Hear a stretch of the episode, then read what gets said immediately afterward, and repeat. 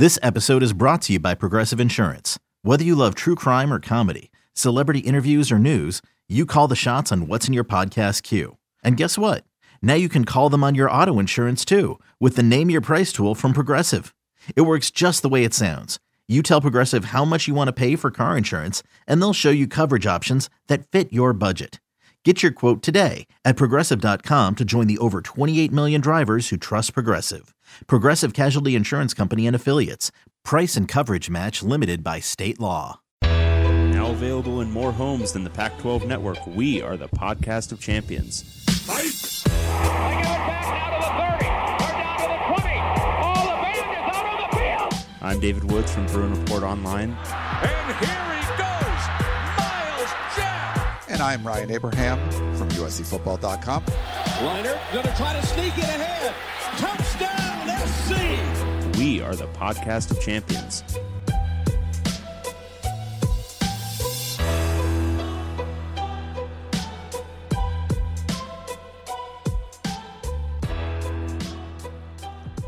Welcome, everyone, back to the podcast of champions. I'm David Woods from Bruin Report Online, the UCLA site on the 24 7 Sports Network. And I'm Ryan Abraham from USCFootball.com, the USC site on the 24 7 Sports Network. And together, we make the podcast of champions talking all things Pac 12 football. We got a lot of stuff to get to today. Got some somber news we're going to get to at the top, but I want to let everyone know if you have any questions or comments for the show, you can still email us, even though there's no more games going on. Well, bowl games coming up, but no more regular season Pac 12 games. You can email us pac12podcast at gmail.com. You can call or text us at 424 532 0678 or tweet us at Pac 12 Podcast. And the website, of course, is pac12podcast.com. And if you have the Apple Podcasting app, we do appreciate leaving us a five star review. I love that. Five star rating, some kind of review. You can trash us. You can say something nice about us. It's a little weird if you do that, but that's fine. We like that too. As long as you leave us a five star rating, it does help to grow the show. Uh, we think it does. That's what we're told. But I don't know. We keep saying this, but it's good. We love it. Uh, if you can do that, Dave. I don't know if we have any new ones this week. Um, mm, no, Okay. No, Uh, no new ones. Uh, everyone is failing miserably. miserably. Right. And if you're watching us on our YouTube channel, uh, we are getting up there. I think we're over 700 subscribers on there now. We've been doing this for a couple. We need to months. get to a thousand. We so gotta we get to can 1,000. serve these people ads. Right. They're gonna like keep it just below. Yes. So please, uh, please subscribe over on our YouTube channel for uh, the Pac-12 podcast, podcast of champions. Check it out. We I call it a simulcast. Dave doesn't call it a simulcast. If you're listening on the Apple Podcasting app, This isn't a. This isn't a. Oh, we can both be right about this thing. There's a thing that a simulcast is, and this is that's not what that. This is it. no, Yeah. no, we are one casting. We love it. Uh, but yeah, so we're over there on the YouTube. If you're on YouTube and you're watching us live or watching the replay, whatever it is, thank you. It's been a lot of people, but it's been growing every week. That is great. We will uh, be monitoring the chat room, the chat box, and I'll be able to put your comments up on the screen uh, for all that. Also, want to thank our sponsor, uh, MyBookie. We're going to get to a couple more picks this week. Uh, I'm two behind David, and we got seven bowl games for me to catch up, but we're both uh, doing pretty well. I've been very happy with uh, my my bookie account this this season, which is nice. But if you're going to go over there and you want to join along in the fun, you can bet NFL games, you can bet uh, NBA, of course, what's left of the college football season. You can do all that too over at my bookie. The promo code we like to use is Pac12, and that will give you a 50% deposit match. Uh, so whatever you put in there, you want to put 100 bucks in there, you'll be 150 to bet, bet around with, or you can go do up to $1,000. Uh, check it out. I got to, like, yeah, so I want to try to finish strong, uh, but I got to collect on my Arizona State under six and a half wins. That was a good one.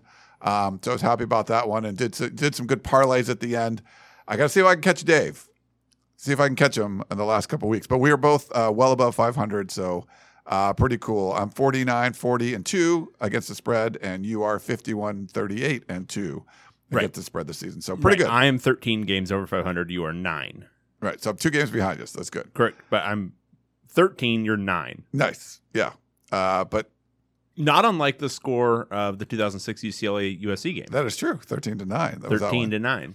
Um, and as Mark says in the chat, smash that like button. If you are watching on YouTube, please like the please like this uh, this video. So, which bowl game? Here's the real question: Which bowl game is going to be like Eric McNeal's interception? and which of them is going to be like Aaron Perez's like 60 yard punt? Mm. We'll see. It's a real question, right? Yeah. What? How is it going to end? Yep. Uh, it'd be very, it'd be very UCLA disappointing of you for you to lose the lead at the very end. Wouldn't that be great?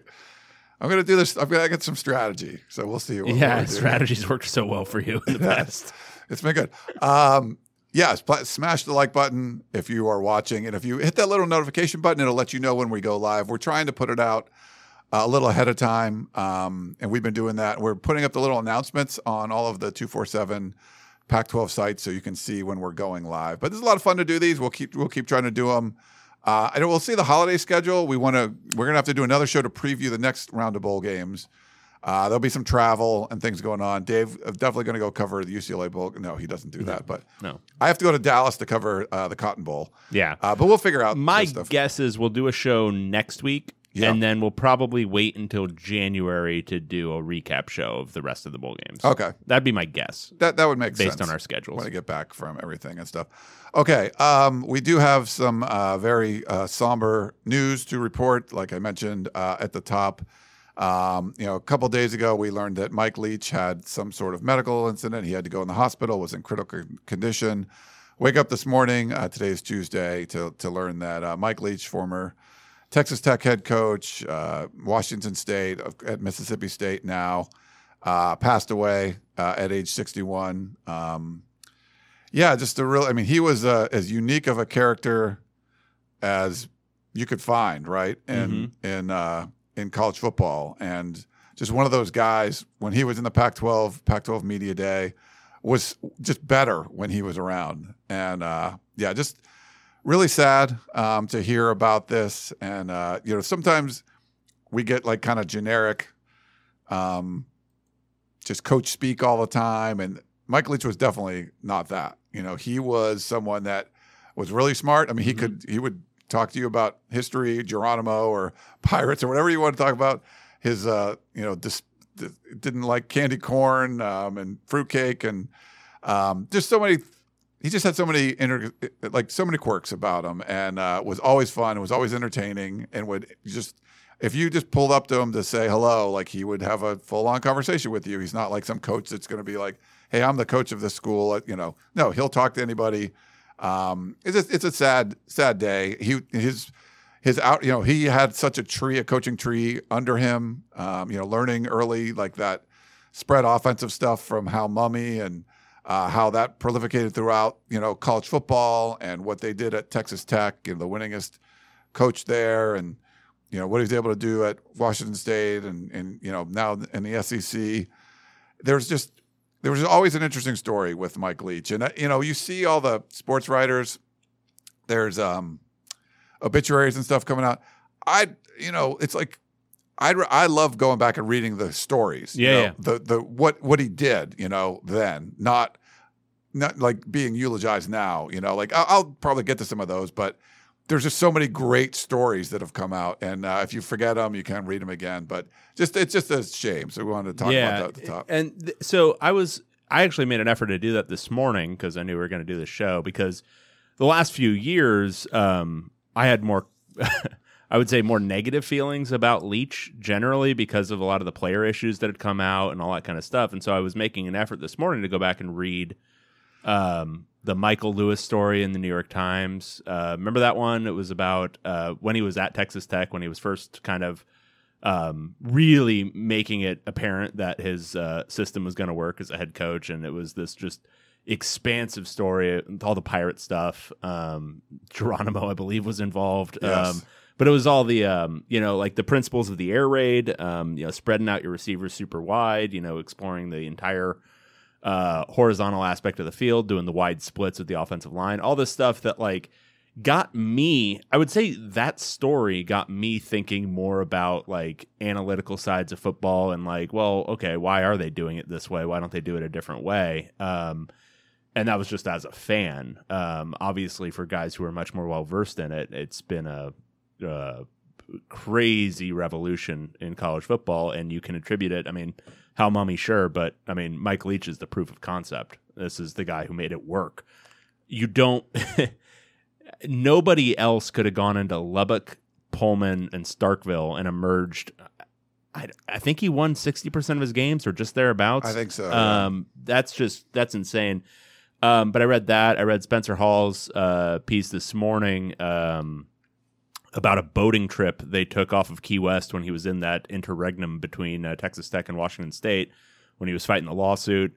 Yeah. Um, and it was just, you know, I think there's everybody's complicated. Everyone's got their own, um, you know, foibles. And I would think, you know, because he's a public figure, a lot more of his were public. Very public. Yeah. Um, and so the player issues, um, and I'm not just talking about Adam James. I'm talking about some of the stuff that happened at Washington State as well, and just kind of um, the tenor of uh, what he would say about players sometimes. But there's also, I mean, you read anything from these writers, and it's uh, obvious how generous he was with his time to all of these people, um, and and curious about them in a way that is just, I mean, asking people questions and being actually interested in them is uh, one of the best things you can do as a person. Yeah. Um, when you're talking to people, and so to have that level of impact on people, and I mean, just go search on your Twitter, and these are not people who are like, because uh, uh, the, the the whole thing is it's a lot of it's politics. Um, but these are not people who are aligned with him politically, saying, "Yeah, I had a you know a really positive relationship with him because you know we had these long, expansive conversations."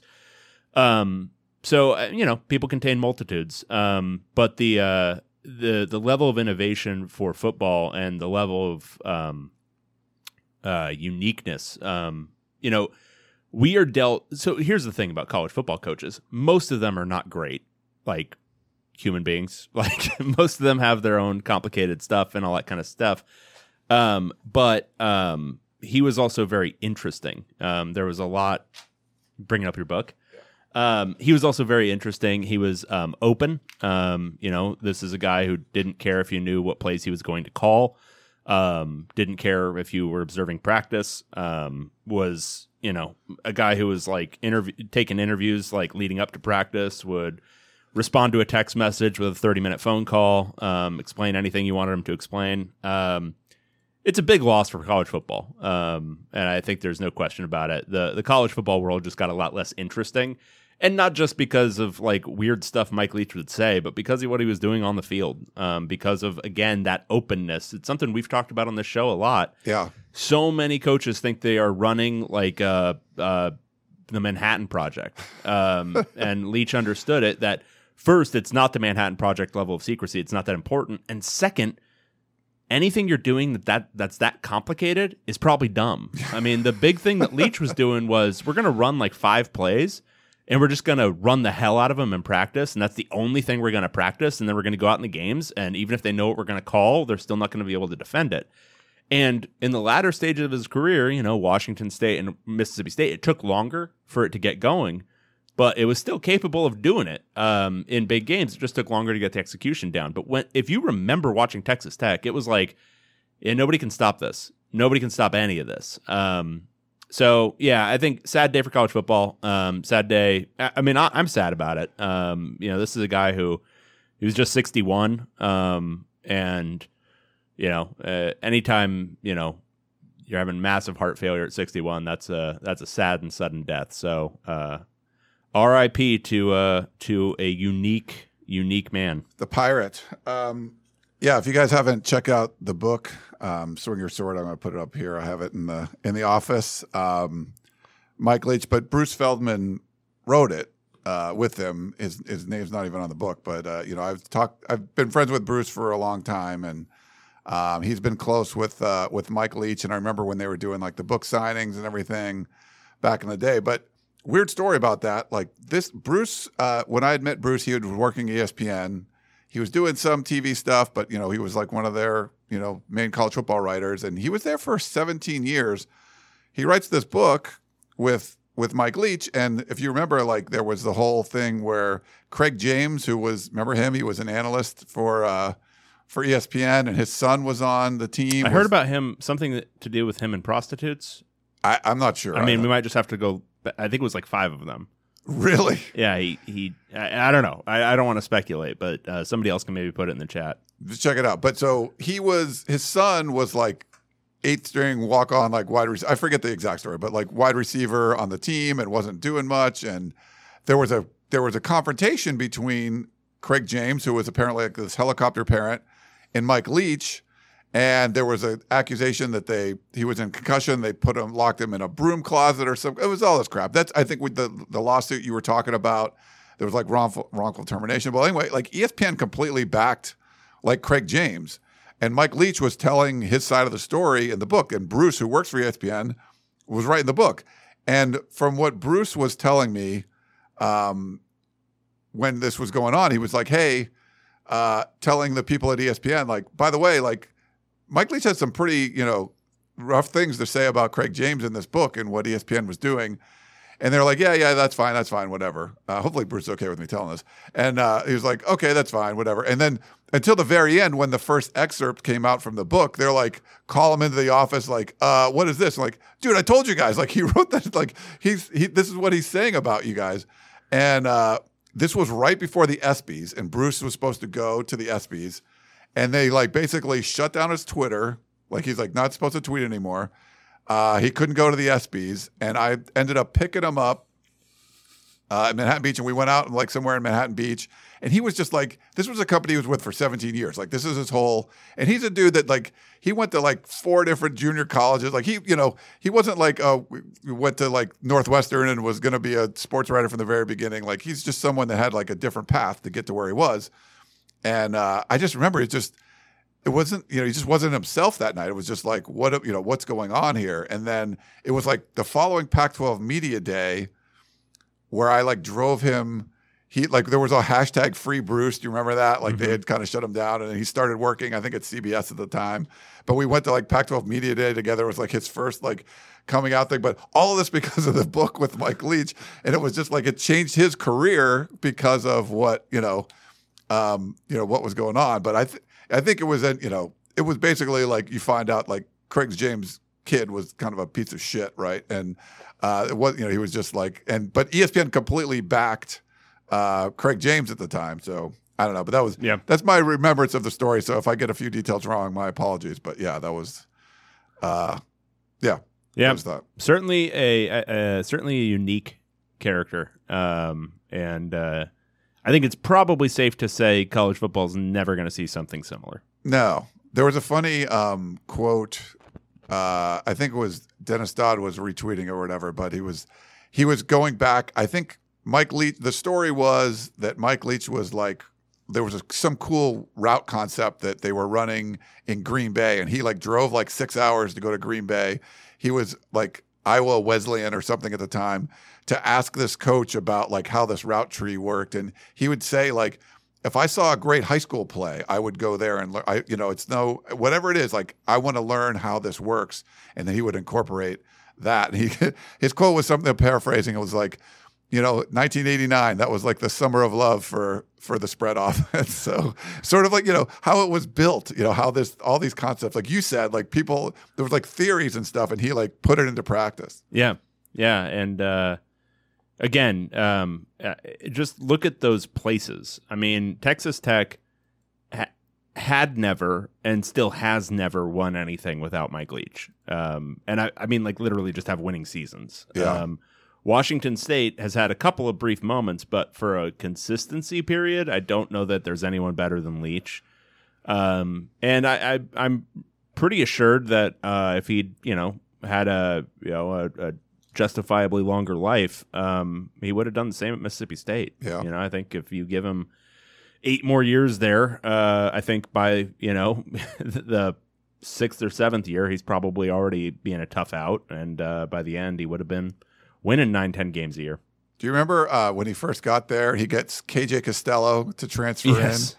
I think they beat LSU to start the season, and Yeah. everyone's like, "Is KJ Costello like the best quarterback in the SEC?" And then like Nope. shit kind of fell apart after that. Yeah, but yeah. it was just like he was always making some kind of, uh, yeah, some, he was always making noise. He was never not interesting. You know, yeah, so he finished um, all told for his career 158 and 107 and never at a school that was anything other than um, historically bottom half of its conference. Yeah. so you know that's just and you know this is what he was doing at mississippi state. So he went four and seven then seven and six then eight and four. You could see it building.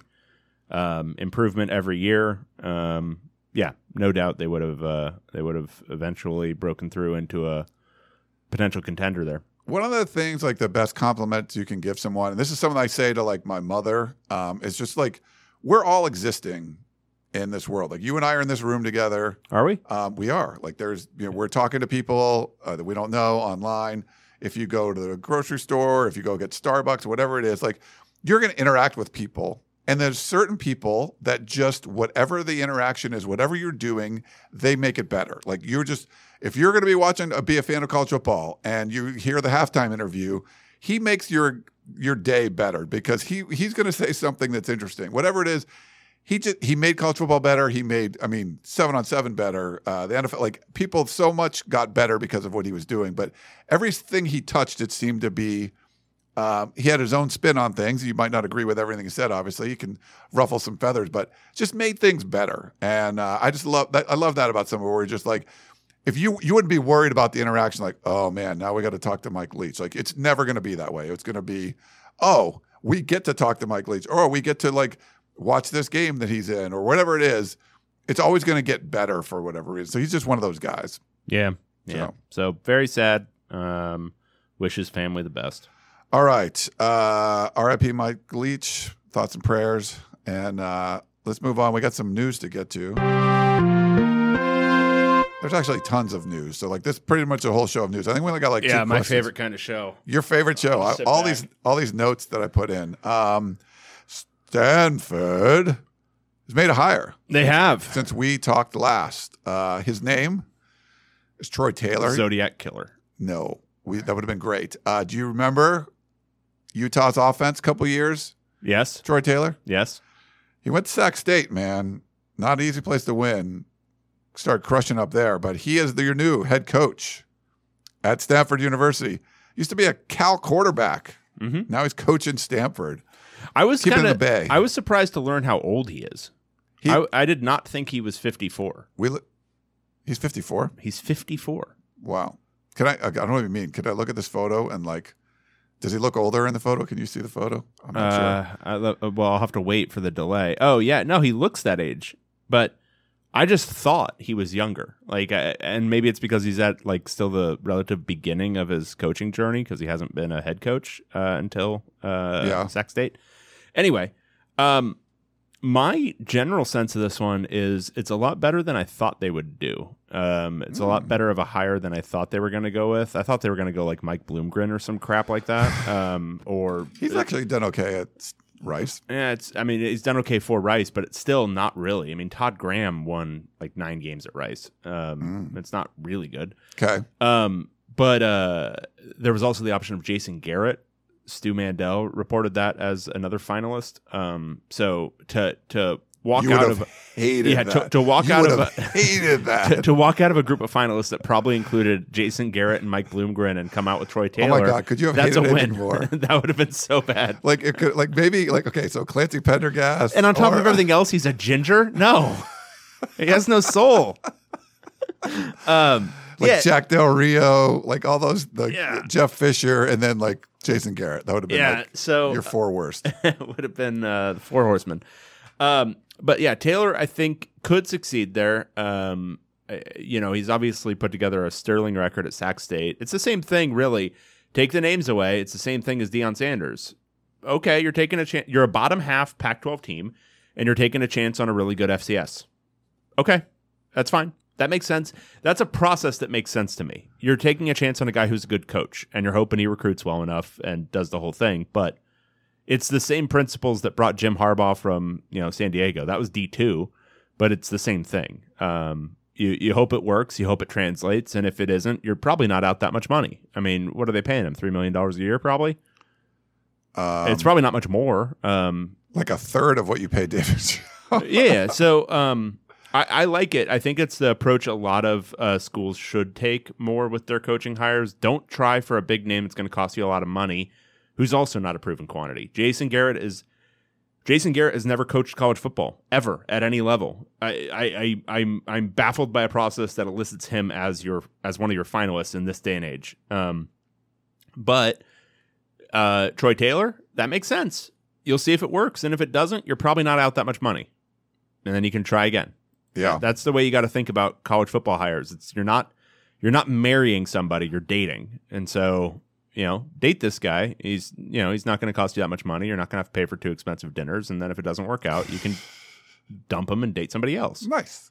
He was a 30 and 8 at Sac State. Uh, they scored 41 points a game. He was number four, the number four offense in FCS, so that's pretty good.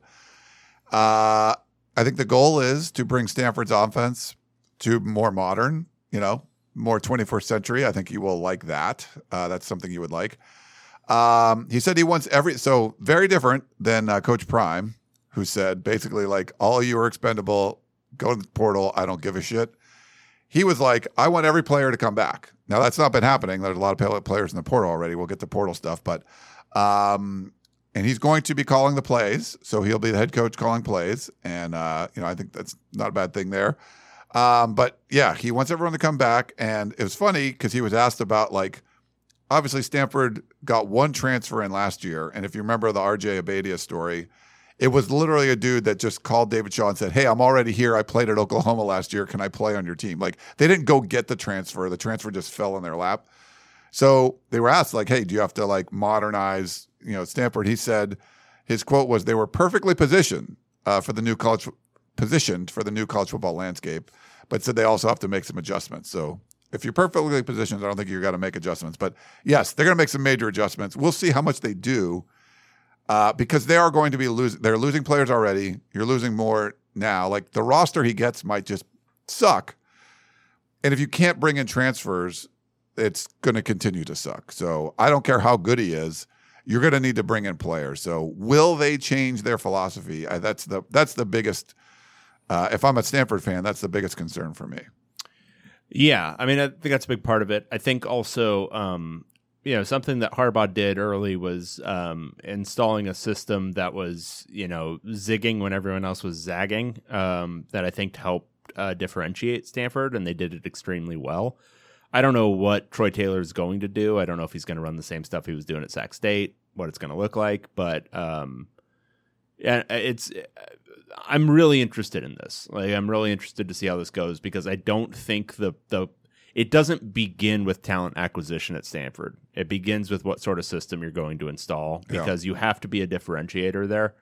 Um, I don't think you're just going to get away with running the same stuff everyone else is running. Um, so I'm interested to see what that looks like, and then if that looks good, here's the thing with Stanford is yeah, okay, transfers the whole thing.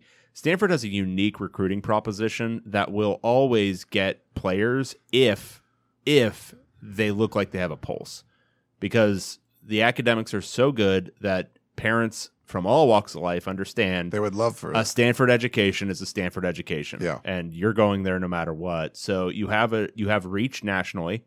Um, I think people who dog the Stanford job, it's it's um, it's a little bit of recency bias. Um, and the, when it's going even semi well, they still get players. Um, and I mean, there were I mean, look at like the Trent Edwards years. Like they still had a few guys because guys, yeah. because they had, you know, they still have that quality. Um, they're going to be able to recruit quarterback talent. They're going to be able to recruit offensive line.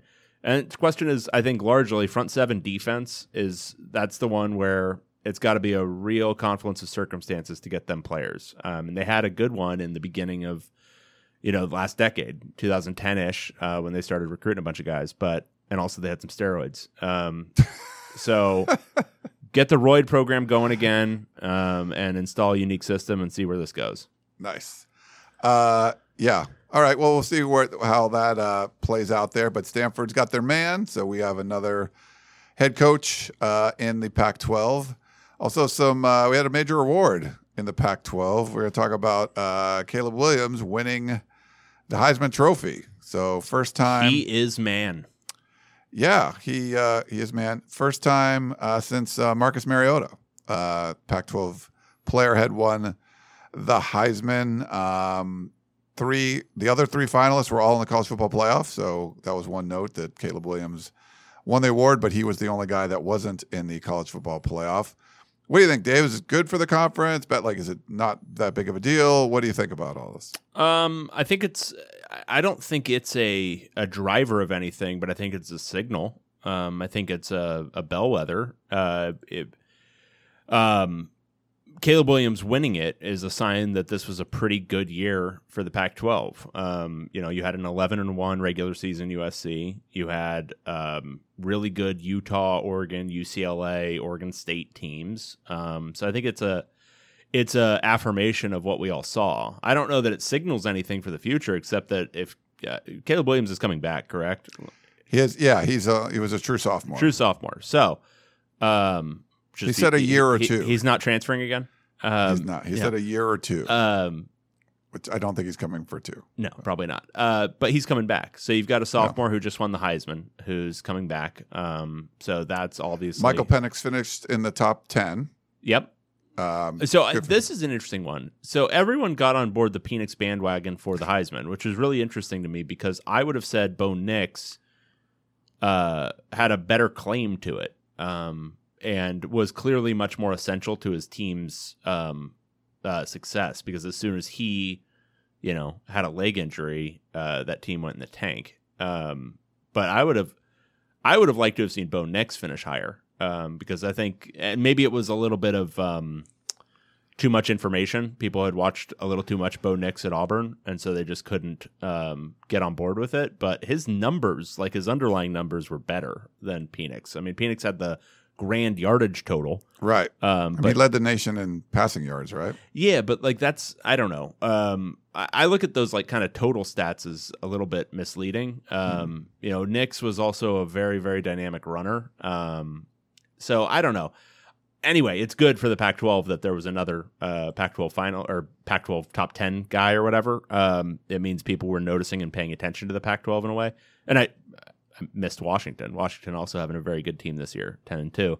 So um, yeah, I mean it's good. It's but I think it's again it's just um, confirmation of what we all watched this year rather than like a signal for the future. Except to say, Penix and, and Williams are both coming back, and I don't think we've heard anything on Bo Nix. I think No. he's eligible to come back too. I think he's leaning to coming back from what I've heard, but I don't know for sure what's going on there. But um, I, you know, my ballot, I I love to have West Coast representation on there. I had the first two. I thought Max Duggan was great this year at TCU. I had him second. I had Caleb Williams first, but I put uh, Michael Penix at uh, third. Um, just kind of give it a little more West Coast uh, flair. But yeah, it's cool that he finished in the top ten. Um, if Bo Nix comes back, he come. You know, I mean, and you know, there's always going to be transfers. Um, but yeah, those. I mean, those three guys weren't. You know, Bo Nix, Michael Penix, Caleb Williams weren't in the I mean, conference last year. Yeah, think about this. Like, like, that's crazy. What was it? Two years ago, where we were like, "Oh my god, the state of quarterback play in the Pac-12 is horrible." It was. Um, and now, I mean, I think you could make a case really easily if Bo Nix comes back that there are three legit Heisman contenders at quarterback in the Pac-12 next year, like legit ones. Yeah. Um, and you know that's not counting you know what could be done at other spots. I mean, eh, eh, there's you know there's there's potential at some other p- programs as well, but three known quantities coming back who are all elite players at that position is a really, really good situation for the conference to be in in its last year of existence. nice. Uh, but there's also some other awards. I think Caleb Williams won like the Maxwell Award. But just I wanted to get to the, like the Pac-12 awards. I don't know if you had any thoughts on this. Um, Caleb Williams ends up being the uh, Offensive Player of the Year. Tuli Tuipulotu, who led the nation in sacks, uh, was the def- Defensive Player of the Year. So you got the Defensive Player of the Year on the you know one of the worst defenses in Pac-12, which is a little different. Um, but the Offensive Freshman of the Year, Damien Martinez, uh, he was just an absolute stud. Uh, for on the defensive side, the defensive freshman of the year, uh, the Utah linebacker uh, Landon Bart, uh, Lander Barton, he was great. The coaches they shared it. Uh, Kalen DeBoer at Washington and Jonathan Smith at uh, Oregon State, and then we got all the first team, second team. I mean, there was last year like you would have, you know, what? Did, who was the first team? Was it uh, Kedon Slovis or something? Was like first team quarterback. Yes. Now you get like DTR being left off and uh, Bo Nix being left off. Um, stuff like that is kind of crazy. But anything from the awards, the Pac-12 awards that you just like that didn't make any sense to me, or you liked, or whatever. Um, I mean, uh, there's always stuff on the margins. I didn't hate really any of it. I think if you were looking at it broadly, like if you're looking at okay, who are the best offenses in the league, um, it's a little bit silly that UCLA only had two players on the first and the second team offense, but at the same time, besides Zach Charbonnet and Atonio Mafi, who are you putting in? Um, it's just it was kind of like an aggregate thing. Like Yeah. in total, these parts worked well together. Um, I think uh, Oregon State only having two second team linemen, I think, is a mistake. Um, Oregon State's offensive line was better than that. Um, and nobody's judging offensive line correctly ever. I mean, these are are these voted on by the media or the These are the coaches that vote on these ones. Okay. Yeah. well, so that's the SIDs. Um, so Yeah. one of these Oregon State offensive linemen probably should have been first team. Pick one. Don't care. Um, but other than that, I mean, I don't think it was. In Rome Odunze as a as a first as a first team wide receiver is a little bit surprising to me. Probably would have gone Dorian Singer there. Um, defensively, I mean, I think it's um, you know, it, it was such a mixed bag this year, but uh, Oregon State had uh, arguably the best defense in the league, and they only had three on the first or second team Yeah. defense. I just think there probably were some issues with um, how we're grading or judging these things that you know USC and UCLA have anybody in the first or second team defense. um, but yeah, I mean it's fine. It's the same crap as always. Yeah. We had um I think it was uh Destiny in the chat wants to go Lou about the Lou Groza Award or whatever, Lou Groza Award. Yeah, Karty in the USA. That is the He that didn't is win the- that though. Yeah, but that's the um that's the uh It's a kicker. No what you're who you're talking about is the Zodiac killer. Oh yeah, yeah. But um he didn't win. You want us to talk about an award he that the Stanford guy didn't win? It went to uh You know what he shouldn't have done? Shouldn't What? have missed that extra point. Christopher Dunn. Otherwise, it would have been a Karty in the USA. Congrats to Christopher Dunn from uh, NC State. One of my favorite kickers. I never I've I've always been a big fan of Christopher Dunn. Yeah, never heard of him. Don't know about him, but yeah, uh, very cool. All right, um, let's see what else do we want to uh, get to. Oh, we got to talk a little bit of. Uh, we got to talk some Coach Prime. Coach Prime. Yeah, uh, it's uh, recruiting's picking up. Mhm. Transfer portal stuff picking up. Uh, any thoughts on? Uh, I'm curious to see how this plays out because he's not been. He's someone that just is like a self promoter. Obviously, he's rubbed people the wrong way, which I don't quite get. But um, if he's going to be like, I don't talk to the media, I just talk to my own camera crew, and then you guys could get stuff out of that. That'll be a little bit weird. But what I don't know. What are any initial thoughts from uh, the first couple weeks of Coach Prime? I mean, he's getting them involved in a lot of situations, uh, a lot of recruiting situations that they wouldn't have been involved in under Karl Dorrell. That's for sure. That's for goddamn sure. Um, and uh, we'll have to see. I mean, it's the same. I think we're still in the wait and see. I think he's made some good coach hires for sure. Um, I think that's been impressive so far. Um, and he's still coaching Jackson State through this weekend. So Right. um, I think we're going to start seeing a little bit more fireworks potentially starting this weekend. I think they're going to have a. I- if I was, what I was reading correctly, they're going to have a pretty big recruiting weekend this coming weekend. Um, he's going to finish the Celebration Bowl and then be there. Um, so I think they're hoping to close on some guys and then um, head into February and potentially um, land some bigger fish. But you know, I think uh, we're not going to know the whole story until probably after spring ball um, for Deion Sanders at Colorado for 2023 because I think they're going to hit the transfer portal hard right now, but I think they're also going to do the next round after um, spring practice because that's when the next window is, right? Uh, pe- people can enter the portal again heading into the summer. Yeah, there's so it's like a was it um, 60 day one or something, or is it 45 day window Yeah. this time? I think. I like the window idea, and I think it works a lot better for everyone, and it makes it um, more of an event for us to cover. You know what? the- let me like little mini rant here. December's too fucking crowded right now. Yeah. Stop this. Like, go back to the old signing day. Right now, like you're a head coach, so you get you know you're traveling for award shows or you're getting ready for your bowl game. Well, the portal opens up. You got to recruit the guys that are on your team. You got to go try Well, to get other people. And if you've got a bowl game this weekend, you can't use this for visits. Like that's the really shitty part. Like Yeah. if you're Jonathan Smith, you can't have official visits this You're weekend getting ready you're- for your you're bowl getting game. ready for your bowl game. And guess what? Signing day is just around the corner. Like you, this is a huge. Like there's too much going on right now. Like Yeah. stop the signing period because the portal is like its own signing period. That's its own thing, and you're doing a disservice to all these high school players that are like, "Hey man, I'm signing with this school," and then all of a sudden they get like two. Du- you're a linebacker, and they get like two linebackers out of the portal. You're like, oh, that kind of sucks." Uh, it's just gonna. I think you're making this worse. You're creating more portal traffic by piling this all together. I can't believe they haven't fixed this yet. I, you know, we've known about this for a couple years, uh, but now you got the portal window. I think coaches are pushing back, like, look, this is just too much. Um, What it should be is there should be um there should be two portal windows still. I like that, but make it so it's after the final after the national championship game is the when the portal opens. So that incentivizes guys to still participate in their bowl games, and not to say that guys still shouldn't opt out if they feel like it. Go ahead. But you've seen a couple situations where guys are going into bowl games, and like Kedon Slovis elected to transfer because he wanted to enter the portal early enough to get interest, right? yeah, But is he going to participate in their bowl game? It creates this awkward thing. UCLA has a couple of guys who entered the portal, including their kicker, who's going to participate in the bowl game, but he's in the portal right now. interesting. Um, so there's just weird stuff that's created because guys want to get their names in so they can be contacted to you know start to iron out options while still preparing for bowl games. It's um, an unintended consequence, I think, of when they were setting up these windows because they were not anticipating it being guys who are part of successful teams, integral part of successful teams. Yeah. So set that after the national championship game. Make it whatever January 10th or whatever the day is, um, and then have it still be the 45 day window, however long it is that they can sign after signing day. What's that? What's high school recruits after signing day? How long can they still sign?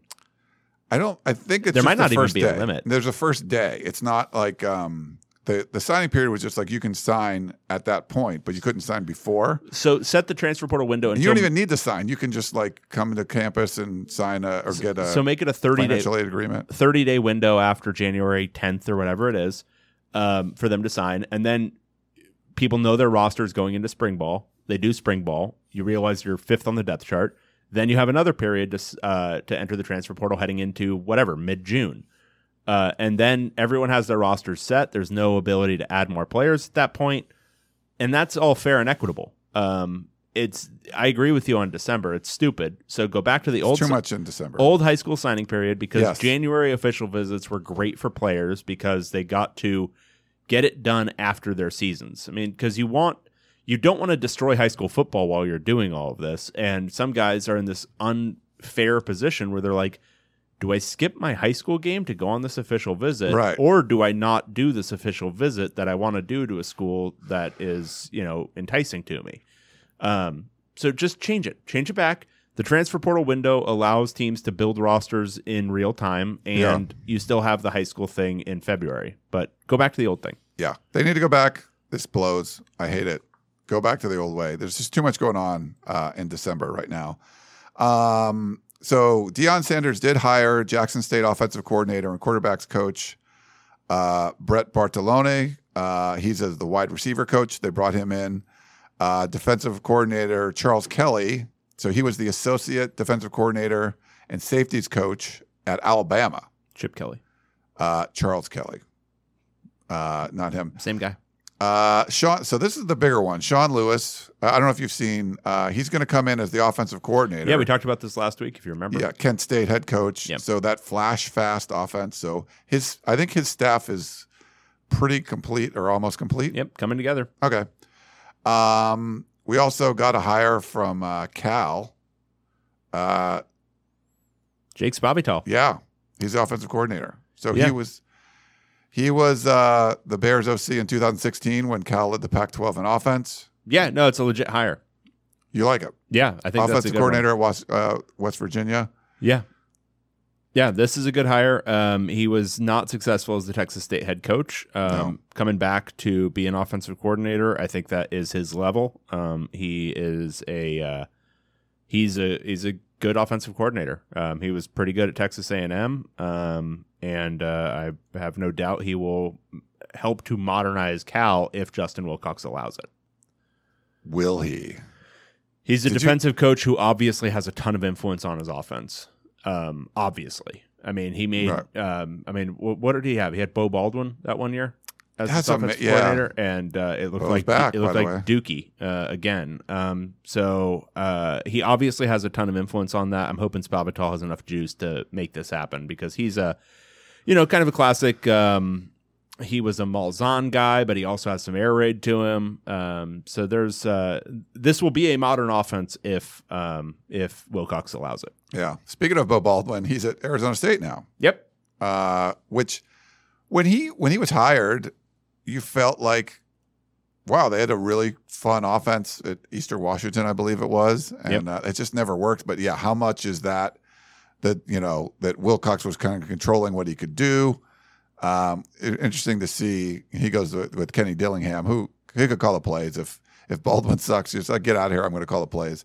Um, it's funny if you you probably you know that Monday Night Football game uh, the Patriots were playing, and you know, you got Mac Jones, the former Alabama quarterback, and uh, Bill Belichick basically took a defensive coach and made him the the offensive play caller, and you could see last week, like Mac Jones was uh, just yelling.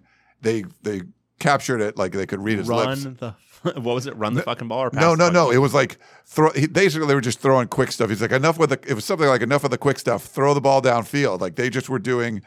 And then it was I forget there was a coach. It might have been from the Cardinals. I forget who it was. Uh, and he was like, "Yeah, it basically looked like." So, opposing coach said this in one of the interviews. Opposing coach said, "Yeah, it looks like a de- if a defensive player was calling the plays, like that's what it would be," which is exactly what it was. You know, it's Right. like if a defensive coach is like controlling the offense, here's what you want it to be: short passes here, quick, you know, run the ball, and it's like that's not, you know, it's like the exact opposite of the way offenses are going.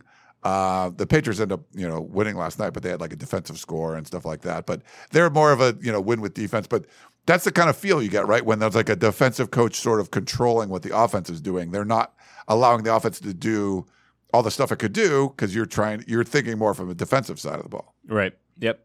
Uh, speaking of Arizona State, uh, they hired in the conference Washington State defensive coordinator Brian Ward.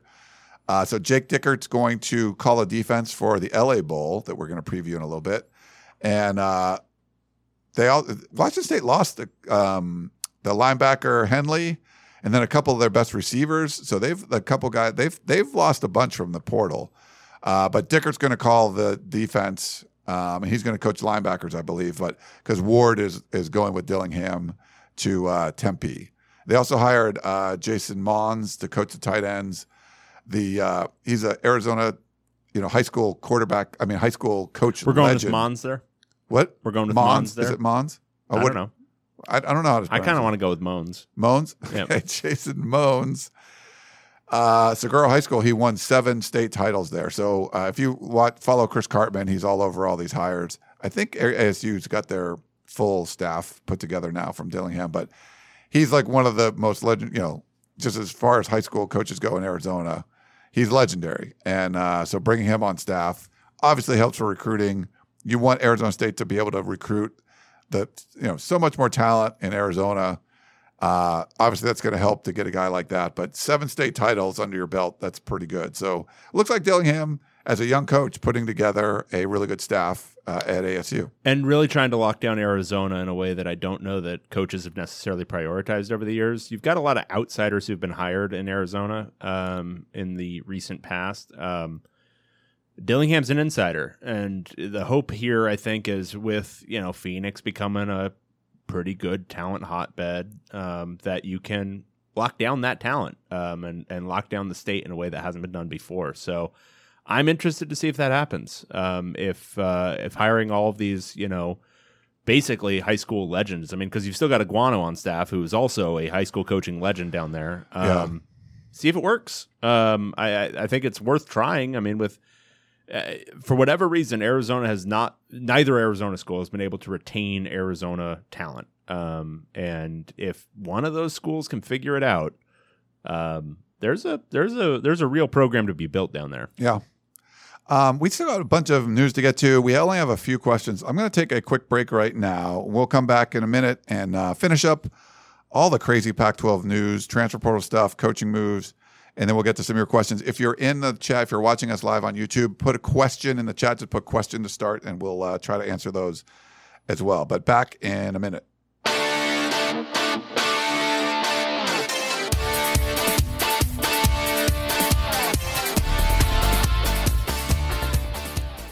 Introducing the TWO WXY V4, where groundbreaking fuel cell technology meets fresh foam cushioning for the ultimate performance. With FuelCell, each step feels explosive, delivering unparalleled energy return. Paired with fresh foam, experience maximum comfort throughout the game. Its lightweight textile upper offers support and breathability without sacrificing agility. Whether you're hitting the clutch shot or locking down the opposition, the TWO WXY V4 gives you the tools to play at a high level. Learn more and purchase the TWO WXY for yourself at newbalance.com. Hey, it's Kaley Cuoco for Priceline. Ready to go to your happy place for a happy price? Well, why didn't you say so? Just download the Priceline app right now and save up to 60% on hotels. So, whether it's Cousin Kevin's Kazoo concert in Kansas City, go Kevin, or Becky's Bachelorette Bash in Bermuda, you never have to miss a trip ever again. So, download the Priceline app today. Your savings are waiting. Go to your happy place for a happy price. Go to your happy price, Priceline. All right, we're back. Oh, If you're watching on YouTube, how was your break? that was quick, right? Was that fast? Uh, my break was good. How was yours? It's all right.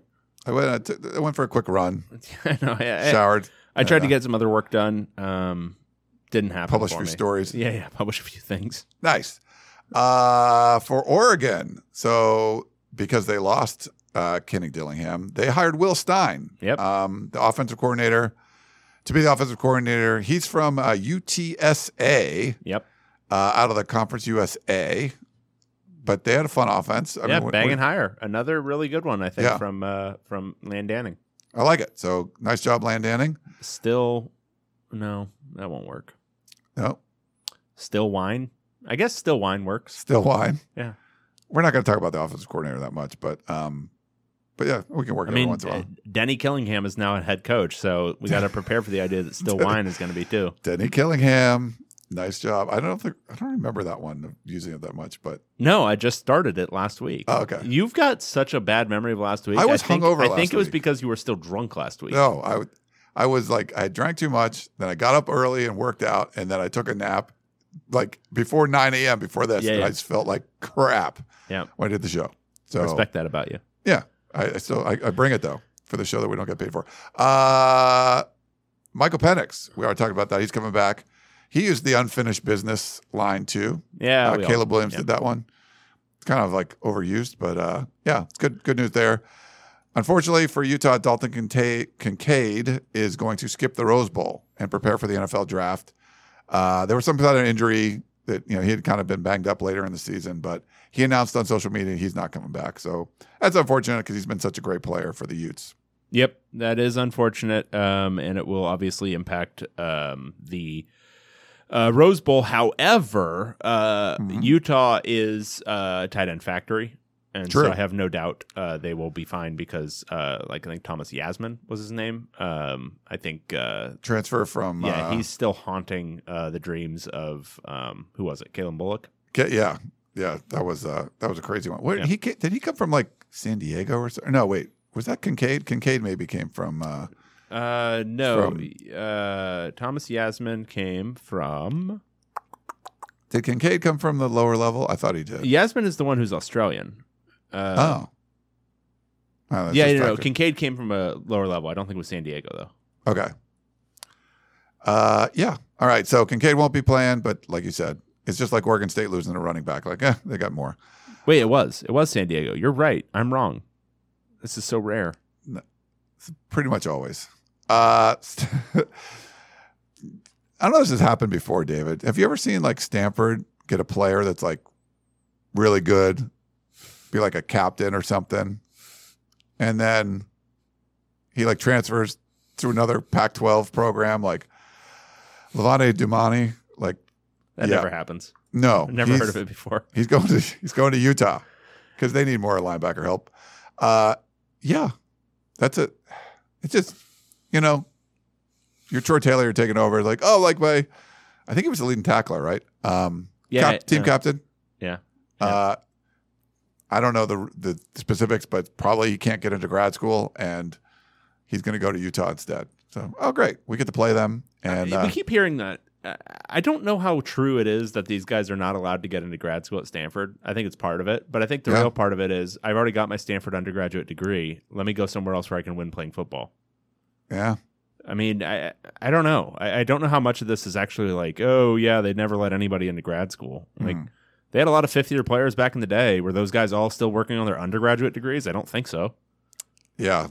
I don't know. People act like this just because of like the COVID rules or whatever. That it's like impossible now to be a fifth year player and, or to to get into grad school at so many different schools. It's not true. It never has been. Stanford had so many fifth year guys all the time. Those guys were not all still working on their history degrees. They Good were doing point. something. they Good were working point. on a master's in education or some crap. Yeah, they did something. Uh, you know, good point there. But it's it's changed now. I guess it's a good excuse to leave. You get your degree. Yeah, no, like, it's just, ex- but it's just excuse making. It's the nature of college football didn't change just suddenly. yeah. Like these guys still did have to hang out and go to school, and they weren't still working all of them on their communications degrees. They don't take that long. Uh, Justin Flowe, you remember him? hmm He's in the portal. It's kind of interesting. Uh, not like the the recruiting hype hasn't matched his production. I guess. He's been hurt a lot. Yeah. He's had a lot of injuries. Um, this year was probably his first time really on the field for an extended period of time, and he didn't look great. But that was it. Um, before that, it was all injuries. Yeah. Speaking of team captains, um, Arizona State, like if you want to like just watch the portal there, like there's influx, there's there's they're going in, they're going out. Uh, but Ladarius Henderson, uh, best offensive lineman, multi-year starter, team captain. He's going to Michigan. He wants to be in a playoff. Yeah. Yeah. Um, that's a tough one. So I there's when you get a new coach and you're gonna like change the culture, like Coach Prime is gonna go in there and cut guys and stuff. And you try to get the guys that are like good enough to stay, right? And uh, obviously, like Henderson's really good, and I think Dillingham would be trying to do the same thing. But ASU's losing some some guys that are like legit, and then you're going to lose some guys that are just like new culture, new team, whatever. Yeah. Move on. You just got to try to limit those like difference maker players. Keep them around if you can. Um, but you know that's going to be a tough one. Yeah, So- and some guys are going to leave pretty much immediately, but I think you still recruit your own portal hard. Um, because Yes. I think it's the new, um, it's the new coaching hire tendency, which is like if the new coach comes in, you have you have nothing to lose by entering the portal. You get more attention and make your new guy recruit you again. yeah, But I think that's the reality is see if you can recruit those guys back. They're already familiar with the school. I, I would say largely uh, most guys like the familiar. Um, Yeah. And if you can give them a good enough pitch, like ASU's got, I think, four of their defensive linemen in the portal right now. See if you can get those guys back because Yeah. you're not going to get four new good defensive linemen in the portal. it's really hard. Yeah. So just see if you can land your guys back. But I think it's just the simple reality of the thing is that, um, and I think the same goes for Stanford too. I mean, I think if Troy Taylor can go at them and give them a good pitch, maybe you get some of those guys back. Yeah. Uh, Arizona wide receiver Dorian Singer.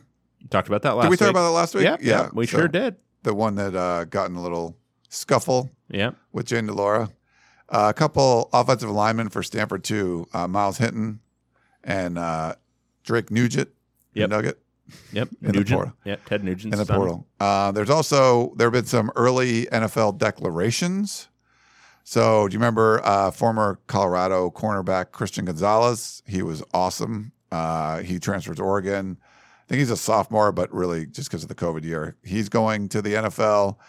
Kyu Blu Kelly, uh, the Stanford cornerback. I, they listed him as a senior, but I think he had a year of eligibility. Going to corner, Tanner uh, to um, the cornerback going to the NFL. Tanner McKee. Uh, we thought he might transfer because he didn't really have like the tape. I mean, everyone talked about him being an NFL quarterback, but he didn't play. Why would you want to play any more college football after getting sacked like 75 times this year? Because you could go like, what if he went to Oregon State? Yeah, what are they? What's Jonathan Smith going to do? He's got probably trauma from dealing with college coaches. oh wow, you my, my head, my head coach, game. my head coach actually changed his entire coaching philosophy just to abuse me. like he decided to start the slow mesh, literally just so I could get hit more. He actually has a vendetta against me. What will this next guy do to me? No, no, I'm going to go to the NFL where these guys, you know, are more professional and won't have a personal vendetta against me. Um, Yeah, but he didn't have a good year, so I don't think he's going to get drafted. If he does, it's going to be late round. I that would just make so much more sense to go go to like Oregon State where you could. I mean, hell, go to He- he- go to UCLA. Like I don't He care. massively regressed as a prospect this year. right. Um, so you got to like rebuild your image. Yeah. Uh, I mean, I would say like, I mean, last year was decent enough, I guess. I think it was more that he just kind of fit the prototype. You know, he's got the size and all that kind of stuff. But I, I don't know who's in his ear telling him he's a he's a, a surefire NFL prospect right now. Yeah. Because I, I can't see it. He doesn't put enough good film out there. True. Uh, but he's in the he's going to the NFL. Luke Musgrave, uh, my guy at Oregon State, the tight end. Uh, he's a junior going to the NFL. Tavion Thomas, we already knew about that. The Utah running back, he, they opted out of the Pac-12 championship game, and then uh, Clark Phillips, the third. I don't know what year he is. I think he was probably a junior. Um, he's going to the NFL as well. Yeah, he's So- he's a true junior. True junior. Okay, yeah. So uh, those are the guys that I just had noted, um, kind of going into this. Yep. Yeah. Uh, now we got to do some previews. We've got some previews, everyone. Yeah, we have like actual, actual, actual games Yep. to talk about uh, coming up this week. You know what would be cool? What? So you have like this whole season, right? I got the the Pac-12 2020. There's a schedule full in front of season. me. Yeah, yeah. I mean, 13 weeks. Everyone gets a bye week. It's Mm-hmm. like, you know, some weeks there's a Thursday game or there's a Friday game, which is kind of cool. They're all off by themselves. And then sometimes we get like three late games or whatever. But, you know, once the bowl season comes around, we bet we got like a couple weeks, right? Yeah, yeah. Spread it all out. Yeah. Just watch, like, Yeah. watch all the games. Certainly nothing conflicting with What? each other. Like No. nothing at the same time. I mean, if you're going to say, let's do, I don't know, December 17th, let's have a couple of, you know what we could do? We could have two Pac 12 teams play on December 17th. Yeah, you know? but have them at, because it's only two. You could have them at like wildly different times, right? Right. I would. You would think you could have a morning game or a night game or like afternoon, whatever you want to do, because there's not another Pac-12 game for like 11 days Yeah. after this. So, like condensing them into like a single time slot would be insane. right. Like it's just a waste of uh, everyone's eyeballs. but that's what we got, people. Yeah, baby. Um. And one of them got moved to make this happen. The Vegas Bowl was originally going to be 4:30. Yeah. Well, that was like because of the Raiders. Or Yeah, something whatever. Like Who gives a shit? All right. Fuck Well, the NFL. first, technically, the first game, even though they're like back to back, like right on top of each other, we got number 14. Oregon State Beavers. taking on the Florida Gators. Do do do do do. Go Gators! Do do do do. Nice. Uh, 11:30 a.m. on ESPN. Six and six Florida, major underdog, taking on number 14 Oregon State in Vegas at Allegiant Stadium. Oregon State is a 10 point favorite. Mm, Uh, so Oregon State doesn't have a quarterback, but it hasn't mattered for several weeks. true. They do have like just about a million running backs, including the offensive freshman of the year, Damien Martinez. Yeah. Um, Stud. Uh, their defense is legit, legit as hell. Maybe the best. Florida the maybe Pac-12. has some guys. We're not going to do any research, but Florida may have lost some guys uh, already to transfer portal or whatever. Um, they were also like big ass for most of the last part of the year. Um, they uh, they lost to Vanderbilt in their second to last game. Vanderbilt, Hmm. Vanderbilt. Give me those Beavers. Yeah. Uh, Florida is not good. Not good. Um, now they got some athletes, right? But I feel like even though Oregon State's away from home, what did what happened last year? I'm going to look this up real quick. Do you remember? Because I think I was like bullish going in Oregon State. Um, I think they lost. they did. I think everybody in the Pac-12 lost, right? Uh, they played Utah State in the bowl game and lost 24-13 in Yeah. the LA Bowl. Yeah, That's a little concerning, right? That's a little bit concerning. Uh, I remember literally nothing about this football game. finished the season uh, three game win streak. They had lost that close one to Washington. I'm talking about this year. Then The only thing I remember is that at the beginning of the season, you were trying to tell me how horrible Utah State was because their opener was against. Hang on, hang they on. were supposed to be bad. No, the Yeah, you- beginning you- of the season I said they were bad, Yeah, and then but they were really their good. opener was against Washington State, and they won at Washington State. yeah, And but you were trying to tell me all preseason how horrible they were, and then they went eleven and three. yeah, But anyway, they beat you Oregon State in the yeah. game. And Oregon State's covered the last three. The, uh, actually, four or five. I think they covered their last six games. Yeah, they've covered. yeah, since the Stanford game, they covered against Washington State, covered against Colorado, covered against Washington, Oregon, uh, Cal, ASU, Oregon. They're a cover machine right now. So give me give me the Beavs. I'm going to go along with you, even though I need to try to catch up. Uh, I like the Beavs in this spot. Uh, tens a lot, but I'm going to take uh, the Beavers in this one. Yep. And then uh, the the second bowl game, which starts like five minutes later. Washington State Cougars. Uh, taking on the Fresno State Bulldogs.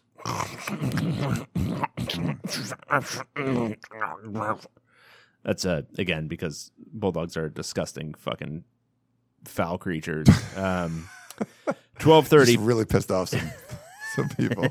12:30 p.m. on ABC. Uh, Washington State taking on Fresno State. So, if you didn't check in on Fresno State after the USC game, so we saw um, Jake Haener apparently like just die on the field, like he was done. He came back like two weeks later and was They, totally did, they brought out the gun, like you know what you do for a horse that breaks his leg. They're like, should we take him on a cart or just shoot him? They're like, yeah, just take him on a cart, I guess. Like, you sure don't want to shoot him? Like, no. And he's back. Um, so they started the season really bad. Uh, they were one and four uh, with losses at USC, at Connecticut, and at Boise State, and then they won uh, eight straight, uh, including um, uh, avenging their loss to Boise State 28-16. Jake Haener came back, and they were a much different team, much better. Uh, their offense improved. Uh, Jeff Tedford is a wizard. Um, Washington State, uh, good defense most of the time. Didn't look very good in the Apple Cup. Um, but No. they're already losing some pieces. Uh, give me Fresno State. Absolutely no question about it in my mind. Um, stone cold lock. Uh, Jeff Tedford is a genius, and also this will most likely be a Fresno State home game. Yeah, this is tough, man. Because like, You really need to catch up with me, but you can't fault my logic at all. no, I like your logic here. Uh, I do. You can't fault it. You tried Uh, to, but you Mountain can't. West, Mountain West champs. Mhm. Uh, Washington State lost uh, two of their receivers. Right. Let's Mhm. let's pull up what Washington State did at the end of the season. Let's just like let's see if I can convince myself. Uh, you know, but you know, losing uh, one of your better linebackers. Um, so know, they're they're they lost at USC against Oregon State and against Utah. The three wins came against three of the basement dwellers in the Pac-12: Stanford, Arizona State, and Arizona, and then got absolutely absolutely smoked by Washington in the Apple Cup. yeah, it was uh, 51-33. Basically, the story of their season is beating a lot of crappy teams and losing to literally everyone with a pulse. Yeah, they went on the road and beat Arizona. Um, you know, that's pretty good. You know what I'm going to do? You're gonna go opposite? I'm gonna I'm gonna go opposite. Damn. I'm going to Rest in peace, Ryan's picks. this will this will so that I'll know going to the last game. Am I down one or am I down three? Give me those Cougs. Yeah, wow. Going in, I'm getting three points. do you so- do, do you disagree that this is going to be a Fresno State home game? No, Like it's gonna be like fifteen thousand in like just a sea of Fresno State. they travel Yeah. for sure. Uh, but they Washington State went to Arizona. It was a very uh, feisty game there. A lot of emotions. Jayden de Laura uh, didn't matter. Um, yeah, yeah. I, I like I like uh, Jake Dickert in this spot. Mm-hmm. just because I need it. I Mhm. would normally pick Fre- Fresno State, but I'm going to take I'm going to take the points. I'm going to take Washington State here. Wow, love it. Yeah, uh, that's that's uh, good stuff there. Um, all right, you know, just real quick, our final power rankings. Do we want to adjust them after the bowl games, or Do you don't know what Jeff Tedford's record in bowl games is? Um, very bad. Seven and three. Okay, it's good. Yep. You know what Jake Dickert's record in bowl games is? What? Did he, I don't think did they make it last year? They might have made one last year. Let me see real quick. I'll pull it up. Uh, they went. I didn't write it down. They went seven and five. Did they not go to a bowl? They must have gone to a bowl. I, oh, oh no, that was last. they lost the Sun Bowl. Yes, Central Michigan. Mhm. Ooh, that's bad. Mhm. Uh, and they were a seven and a half point favorite. We both took them. Mhm. Didn't work. Mhm. But now I'm getting points. Yep, you sure are. I like that. Uh, all right. Undefeated in bowl games at Fresno State. Jeff Tedford. Nice. so power rankings. Are we going to adjust them again? Do we? Are they a thing anymore? Like, should we, are we gonna adjust them I don't. I don't know. I think we'll adjust them maybe after the whole thing. after the whole thing? Okay. Um, are you, right now we have Utah, USC, Washington, Oregon State, Oregon, UCLA, Washington State, Arizona, Arizona State, Cal, Stanford, Colorado. Mhm. Probably won't change that much, but No, probably not. that's sort of where we are. Uh, we have a couple questions. We have a voicemail. All right. Let me play it for you. Hey, what's up, guys? It's Perk. Um, just kind of wondering with the the three teams this year in the Pac-12 that you know typically have the most talent with Washington, Oregon, USC. I was wondering uh, which one of those three teams surprised you the most with how they came out this year. I know not all of them were necessarily in a full-on rebuild, but seemed like they're in bad spots in uh, 2021 a little bit. So just curious which which of the three surprised you the most. Thanks, guys. Okay, uh, great question. Um, so Washington, I had as a seven and five team, and they went ten and two. So that's probably my answer right there. I also had Oregon as a seven and five team, and they went nine and three, which is not the same as ten and two. Uh, and I had USC as a nine and three team that went eleven and one. So I would say Washington surprised me the most. Uh, let's see. I had Washington at uh, also seven and five. Right. And what'd you have Oregon at? Uh, I had Oregon. Eight So and four. I had Oregon at eight and four. Yeah, And so a little better than you. And USC, you had what ten and two? I had nine and three. I think. Okay, so we had basically the same. So your answer is also Washington. Yeah, I would say Washington. Um, a little bit. Uh, yeah, a little Yeah. bit. A little bit more surprising that he was able to turn around that quickly. I mean, to to go, you know, to be ten, to win ten games. Um, you know, pretty impressive there. So Yeah, I would say all three. Um, I, I think you've got to be happy with the job the head coaches did. yeah, I think, uh, you know, obviously Jonathan Smith and Kalen DeBoer were the clear favorites for the Coach of the Year award, but uh, Riley and um, and uh, Dan Lanning were in the next tier down, yeah. but they were up there too. Um, it's gonna be harder for those. Like if you expect Oregon and USC to have a lot more talent, then you know, I think Riley could have won if they won the Pac-12, but outside of that, I don't Yeah. think so. So is the only question this one text message? I think so. Yeah. Do you want to read that? All right, this is a text message. I think you guys misunderstood my text. No one debates that Caleb was hurt during the game, just that the announcers blew it out of proportion. I guess that's what happened when a bunch of prima, uh, bunch if bunch of I'm guessing privileged prima donnas I'm guessing get on the field. Is it if privileged preman? Well, prima donnas is spelled wrong, and it's if instead of of. But I'm I'm uh, you know I can I can translate. Okay. David, I am not surprised that Utah fans thought you were a USC fan. I corrected them when I saw that online, but I should have let it go because you obviously love being USC's bitch boy. Maybe when your rival fails miserably, you can tease them instead of punching the other fan base down. Maybe I just don't understand the culture at a basketball school. Extend Chip Kelly and have fun playing Iowa and Northwestern. See, this is I'm Utah fans. Bitterness. Utah fans are so interesting. They're so interesting and extremely like. And I'm not talking to you, smart Utah fan, watching this.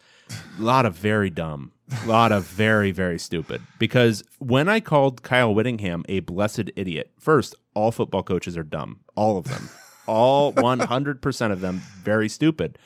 Um, when I'm calling him a blessed idiot, and I'm like happily calling him that, it's because I'm rooting for your. I want them to do well. But I also can't turn my brain off, which is something that you guys seem to have done very well. um, so when I say blessed idiot, I mean it's working out for him, but he's doing stupid things, and that's fine. That's good. Most football coaches are doing stupid things all the time. It's fine. It's not a bad thing. It doesn't mean anything negative about you. Yeah. It doesn't impugn upon your character personally. Um, I think So- it means you disrespect their program. That's what's you know. It's it's but it's like it, it- what is is he is he being deified? Like what are we talking about here? We're talking about kyle whittingham. Like the guy who's got like this vacant expression on his face half the time. Yeah. that's kyle whittingham on the field. That's fine. It's fine. But and he's a really good coach but he makes stupid clock decisions. And guess what? That's also true of like uh all but maybe one pac 12 coach consistently and regularly. It's just it's the nature of the beast. Yeah. um so I, I truly don't understand any of this. Like, and also the like the USC thing. Um, I don't know. Maybe listen to like any other show besides last one. if you want to listen to my thoughts on Yeah. USC. That Uh, that was like the weirdest thing. It's ever. literally it's literally if you are if you have anything critical to say about my team, you are rooting for the other team, and I hate you. Right. And, and uh, just real real sign of um, you know literally every thought is firing through a single synapse. Just one synapse. It's the only one that can fire, so they have to take a break. You know, and cue everything up before like another thought can come through. That happens sometimes where you're like, so you tweet something or whatever. Like, I think I forget what it was. I think I tweeted like if oh it was the Oregon uh, Utah game and uh, or no it was it was there was some game there, there was a big comeback. It wasn't the Oregon Utah game. It was a big comeback game. Uh, oh, it was Oregon Oregon State maybe. And I was like, if this holds, USC is going to play Oregon in the Pac-12 championship game. Like if this score holds, I didn't say I think the score is going to hold. And people are just like, old takes, terrible take. You think you you hate the. I'm like, all I said was is that if the score holds, I didn't say like I think it will or anything like that. But like you said, there's there's a single synapse. Like someone's disrespecting my team. They they didn't think we could come. He didn't think we could come back and win. See, you're an idiot. We came back and won. Like I, I was rooting for you to win. Like So- I, I wanted you to like. I like to think that I generally like through my own tweets, I have kind of winnowed down my following away from people who are like really keen aficionados of sports talk radio, like ones who are like, "Yeah, I've got to, I've got to take you suck," um, just because I'm so obnoxious on Twitter. So those people have unfollowed or blocked me most of the time. But then a game like this, where like one person like quote tweets my tweet, and then it gets to their followers who are all like dumb mouth breathers, the same as they are. Like I think this one, it was like um, it was some Utah dude who's like a media guy. I don't even know who it was, but clearly like a sports talk radio idiot. Yeah. Um, and he quote tweeted it, and so then a bunch of his idiot followers decided to tweet at me, and it's like you're not, you're out of your element, Donnie. Like this is not like I, I have nothing against Utah or Kyle Whittingham. Uh, he's a blessed idiot, but that's a great thing in my estimation. Be, look, think about how much better life would be if you were just walking through it as a blessed idiot. Like I can make any decision whatsoever, and it's gonna work out for me because I'm I'm I'm stupid, but I'm blessed. But a Um, lot of it is because you've made a lot of other good decisions that you can overcome certain bad ones. You've built a great program. Like Yeah. this is all the like the facts that are in evidence about Kyle Whittingham should make it so that you understand that anyone critiquing him is doing it either with their tongue firmly in cheek or they themselves are dumb. But either way, you shouldn't engage with them. Like I'm essentially like half trolling, quit kidding on the square because no one is disputing the notion that Kyle Whittingham has built an elite program at Utah. Like for Utah to be doing the shit it is is baffling. It's bananas. Um, and so, you know, joking about the fact that, yeah, even this idiot can screw up clock management and it works out for him is just talking good about your program. Like, Yeah. That's it. Um, he's a blessed idiot. That's the truth. Nice. All right. Uh, we got a couple um, questions that came through on a chat, so let's get to those. Uh, this is from EVS. Let me pull it up. Dave, what's the word on the Dante Moore visit to UCLA? Much ado about nothing, or is it something? Just jumped on, so sorry if you'd already talked about it. I mean, the dude officially visited UCLA, so it's something. Um, This is a quarterback from Michigan. yeah, so this is the number. Elite 11 quarterback that's committed to Oregon. Yeah, he's one of the top three quarterbacks in the country in the class of 2023. Committed to Oregon. Um, obviously, they had the offensive coordinator change. Uh, he was trying to do a sneaky surprise official visit to UCLA. It got out on Thursday. Um, Sneaky surprise. sneaky surprise. It's that time of year. Um, and then he did. Uh, he took the official visit. Had a good time. Um, but it still sounds like he's potentially going to take more visits. Um, so if there's a, a flip incoming, it's I would guess probably not going to happen immediately. Um, so we'll see. Um, I think it's I think UCLA is certainly um, putting its its toe in the water, um, testing the waters a little bit more in recruiting right now. Um, They're to try the recruiting thing? they're going to try the recruiting thing. I think they're going to try the NIL thing. They're seems going to like- try the whole thing. Um, Wow. so we'll see if it works out. Um, I think the reality is it's not um, uh, just deciding you're going to do um, NIL at a real level. Uh, it isn't enough by itself because a lot of people are doing that. You still have to put in the legwork. So they're getting guys on campus. they're getting in homes. We'll see, but it's certainly more interesting than it was like two years ago. Recruiting seems overrated. You know, why would you want to go do that? Yep. Uh, whatever. Mark, speaking of uh, UCLA quarterbacks, any chance that DJU uh, winds up at? Oh, he spelled this wrong. F U C L A. So Oh, wow, why do they always mix that up? Yeah, It's not, there's no weird. F at the beginning there. Um, they always have the, the dollar sign instead of the S for some. it doesn't make any sense. Yeah. no, I was U dollar sign C uh, as bitch boy actually, not USC's. So I don't. I don't. Oh, I- frankly, I don't get it. Um, but Yeah. anyway, uh, DJ, DJ Uiagalelei. yeah, DJ. Uh, there. Uh, I'm gonna go Yui Agalele. That's what I'm doing. That's a, I haven't heard that one. That's what I'm going with because I'm just gonna go the the classic Polynesian where you just pronounce every every single Every syllable. letter. Yeah. Um, I'm not adding an N because he's gone back and forth on this, so I'm just choosing my own. It does change. With, Yeah. To be fair, like we cover guys in high school, and they're like, I know that I was told this by like the family, Look, and I- then, I and then res- the broadcast. Is I something else. respect people who stick with their their whatever. If you want to pronounce it, whatever you want, but you get one. And if if you change it, then I'm changing it too. I'm going to pronounce it the way it makes sense to me. Um, we all get to you know interpret these things however we want, and I think I, you give the person whose name it actually is first dibs, for sure. We'll give them a chance. Yeah, but after that, no, sorry, my turn. Um, uh, you wonder if it's like they like literally came through high school. This is what my parents, my family has been called this forever, forever. And then like Chris Fowler or something comes up and says the name, and he just goes like, "Yeah, that sounds fine. I'll go with that." like I don't want to correct him. Like I bet you that's happened. Like oh, this this bit famous like guy. I'm I'm not going to correct him. We'll just go, and Well, then yeah, it, then it becomes the thing. there's the kids you grow up with who are just like, I'm giving up. I'm I'm just gonna go with whatever these these idiot white Right. folk want to pronounce my name as. Um, and then you learn later that you were like, no, that's not your name at all. And I, I'm always like, what? You just didn't believe I could do it? You you didn't believe my my mouth parts could make that sound work?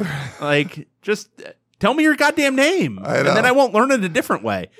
Um, One of my buddies from Brazil, and his his name is João, and I love Yeah. it. It's a cool name, but like everyone just calls It- him JoJo, and I'm like, it's not that hard. Like, why are you? Just, I refuse to call him JoJo. I'm like, hey, Yeah. João, you know, whatever. yeah, yeah, yeah. It's, it's like whatever. No, it's just um, yeah. Anyway, anyway, uh, DJU. I think he's one of a few options that UCLA is evaluating. I don't think he's top of the list um, for obvious reasons, looking at his Clemson performance. But I think he's, you know, I think somebody they're going to evaluate. Chip Kelly's talked to him, so we'll see.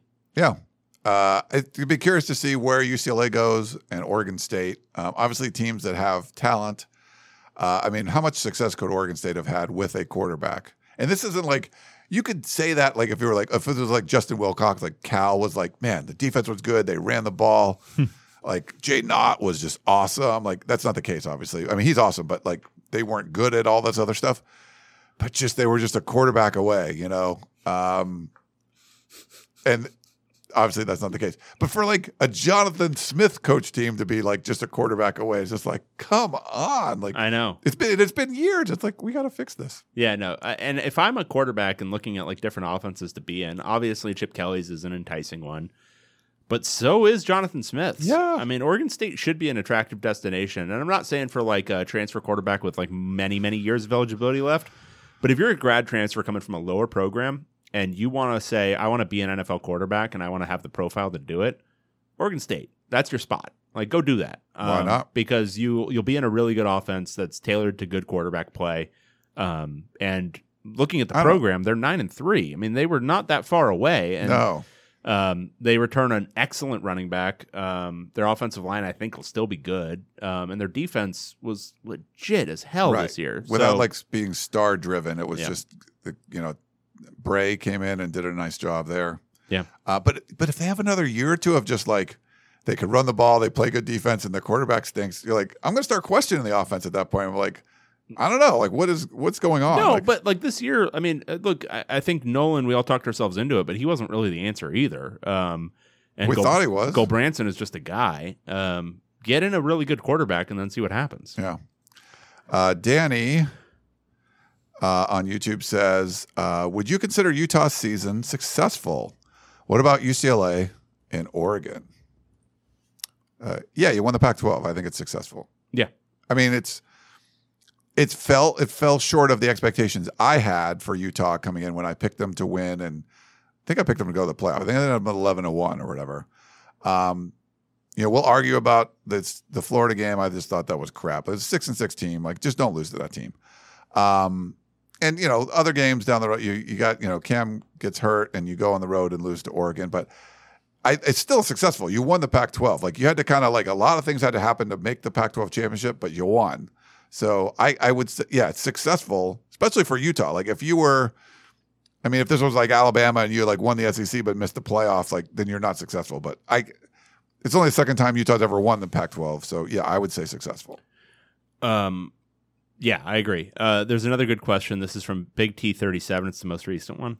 Oh, let me. Uh, okay, I'll put it up. Oh, Big T thirty-seven. Oh, wait, hold on. Uh, it's successful about UCLA and Oregon. Were those successful? Oh, um, uh, Oregon and UCLA, I would say uh, par.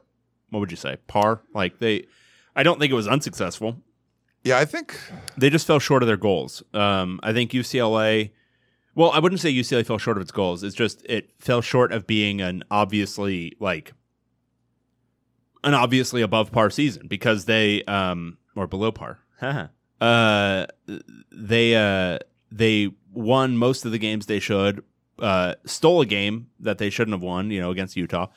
If you're looking preseason, but then lost a game that they should have won against Arizona. Arizona, So it just kind of evens out to, yeah, okay, it went fine. And Oregon, I mean, you can point very obviously to the Bo Nix injury as the main issue. Um, if that doesn't happen, they're probably eleven and one, and the you know Pac-12 championship game is a play-in for the playoff. Um, but they did. So I think they fell short for more explainable reasons. Uh, more, you know, oh, okay, if only that one thing hadn't happened, it's not a reflection on the coach. But either way, I don't think you can say they're clearly successful seasons, but also not unsuccessful. Yeah, I would say like I think UCLA held held serve. Like they just were like you felt like they would be like nine and three because the out of conference schedule wasn't that hard. You lost a game you shouldn't have. You won one. I you know I, I feel like it was it was fine. I think Oregon's you could say is a little more successful just because you had the coaching change. Uh, you brought in Bo Nix. You weren't really sure what was going to happen there. Uh, Kenny Dillingham was young and you didn't know, and and just I think there was a lot of success there, beating Utah after getting clobbered, to, you know, twice last year. I would give Oregon's a little more success, like give it a higher success rate than uh, Sure. UCLA. I'll buy it. Big T thirty seven, more more annoying fan base: Oregon, Oregon State, Utah, or Oregon. So here, I'll start with this. I think you're having the right conversation. Um, judging on my interactions with people on Twitter, um, except I would probably just throw out Oregon State immediately. Yeah, I wouldn't throw. I don't have too many problems with Oregon State fans. There's not um, generally. I think a, a fan base that has been humbled for a long period of time generally isn't that obnoxious. Right. Um, that's not always true. Arizona fans, I'm looking at you, but that might be because of the basketball success. That's that you still have the basketball like stuff. belief. Um, but you haven't been humbled by your football program, and you, you you you should be. um, but Oregon State, I'd throw out of the conversation. I think Utah and Oregon, they both have arguments. Um, Utah fans, uh, uh, so I would say for both fan bases, I'm not speaking about you, listener. You're amazing. Sounds like you're very love specifically you. speaking to the listener. Not you. Not you. Okay. No, no, no. The other ones, the unwashed ones. Um, I would say uh, Oregon fans I found extremely obnoxious and also kind of stupid. Uh, like the back half of them. Again, not you. Not you. I love you. Um, the back half of Oregon fans extremely stupid uh, mid-season um, and not understanding things like at a very basic level. Like I'm not insulting your program. Your program's fine. It's a joke. Uh, Utah fans, I've never seen a fan base so profoundly insecure when they are doing well. Um, That was bizarre during the Pac-12 championship game. Um, uh, and again, all this is anecdotal because it's just based on my mentions um, because I don't interact with you otherwise. Um, but just some again, you, feel like you're above the Utah. well, fans. again, just some profoundly stupid things going on, and I'm not saying uh, uh, all fan bases don't have their profoundly stupid. I mean, I, I UCLA has some profoundly stupid fans. Love you too, not you. you know, you know, it's not you. Um, but uh, it, it's just again, it's like that sports talk radio thing, and I think again, I am um, I'm in a little bit of a bubble. You know, we all have our interaction bubbles where Yeah. I avoid most of that by carefully curating my following and the people I interact with by either blocking them or they have blocked me. But either way, I'm not interacting with them that much. um, but uh, it, I think it's because they're external fan bases. Because I've blocked a lot of UCLA fans because they've got that same tendency to just like the the stupid reaction. And Yeah. here's the thing: I'm very Okay. sensitive to being stupid about sports. I'm stupid about sports in a lot of ways. Um, but I just uh, I don't like it when I'm I'm doing my job, and even when I'm trolling, I'm like, you know, I'm actually watching the game. I'm trying to pay attention to the tendencies, you Yeah. know, the whole thing. Like I'm trying to like actually look at this from an analytical perspective, and then I've got just people just spewing stupidity, vitriol at me, and I'm like, ah, this is not worth my time. Now sometimes I'll engage with it and troll right back, and then other times I'm like, oh, this is too dumb. It's too dumb. I'm not dealing with it. Um, so to answer your question, um, I'll go Oregon. So all the Utah talk and you go Oregon. I'll go Oregon because I'm, I'm remembering some interactions midseason, and also they've got at least one psychopath who like set up multiple accounts just to tweet at me, just to. um, so Nice. Uh, good one there. Okay. Uh, let's see. Planet Moolah wants to know, and I, I know you haven't. I, well, maybe you have. What's the best bowl matchup outside of the playoff teams? Utah, Penn State, baby. I like that one. Um, I haven't looked at a lot of the other. Um, Look, I think uh, Texas Washington could be a lot of fun uh, in the uh, Alamo Bowl. I think you're probably going to see some offensive uh, fun, obviously from Washington, and I think Texas will keep up. Um, and I think uh, the one we're going to watch this weekend, Washington State Fresno State, has potential to be sneaky good. uh, okay. And oh, there's one more. I didn't see. Billy Bob says North Texas has hired Washington State's offensive coordinator as their new head coach. Did you see this? Nope. I didn't see this either. Uh, oh, Pete Thamel, sources. North Texas is finalizing the deal to make Washington State offensive coordinator Eric Morris the school's next head coach. Ah, that's probably good for me and my pick, right? Yeah. Might have to change that. No, it's it's written in gold. Well, we're been- still on the show. Yeah, it's been burned. Plus, I control all the stuff, so I can. Change No, the, the tablets have been brought down from the mountain. They have Yeah. been and they've been we've we've we've inscribed the uh the great picks on them, and now you can't change them. Yeah. Uh, interesting because he came over from Incarnate Word, right? Yep, And brought uh, Cameron Ward with him. True that. So we'll see uh, what what goes on there. But yeah, thanks Billy Bob for a little breaking uh, breaking news at the end of the show. It's all good. Um, how long did we go? Eh, hour and a half. Not too bad for like Crushed two, it. two games to uh, preview. I got another live one coming up at noon. If you guys are bored, we're gonna do a Peristyle podcast with Chris Trevino. So talk about uh, a bunch of USC stuff. So you can get to all that. But again, um, everyone out there, go out there, hug your loved ones, swing your sword. Uh, RIP Mike Leach. Hope you guys enjoyed it. I know we probably didn't do him justice, uh, but we gave our little tributes in our own little way. Uh, any final thoughts, David? I have no final thoughts. You don't like the final thoughts. You're, when we're done, Yeah, no, I'm usually done about ten minutes before we finish. awesome stuff. Okay. I'd like to drag it on a little bit longer to make you super uncomfortable. no, it's great. It's great. I've got nothing else to do. I I don't have you know my day just like full of shit I need to do constantly. No, Nice. let's just Well, let's talk longer. Let's babble. We'll let it go. Uh, that is David Woods. I am Ryan Abraham. Hope you guys enjoyed the show, and we will talk to you next time. Goodbye. You can now relive the best moments of the UEFA Champions League 24 7. The UEFA Champions League channel is a new 24 hour streaming channel serving non stop goals, highlights, and full match replays from the world's most prestigious club competition. Reminisce on your favorite moments, legendary players, and brilliant goals with the UEFA Champions League channel streaming around the clock on Pluto TV and the CBS Sports app.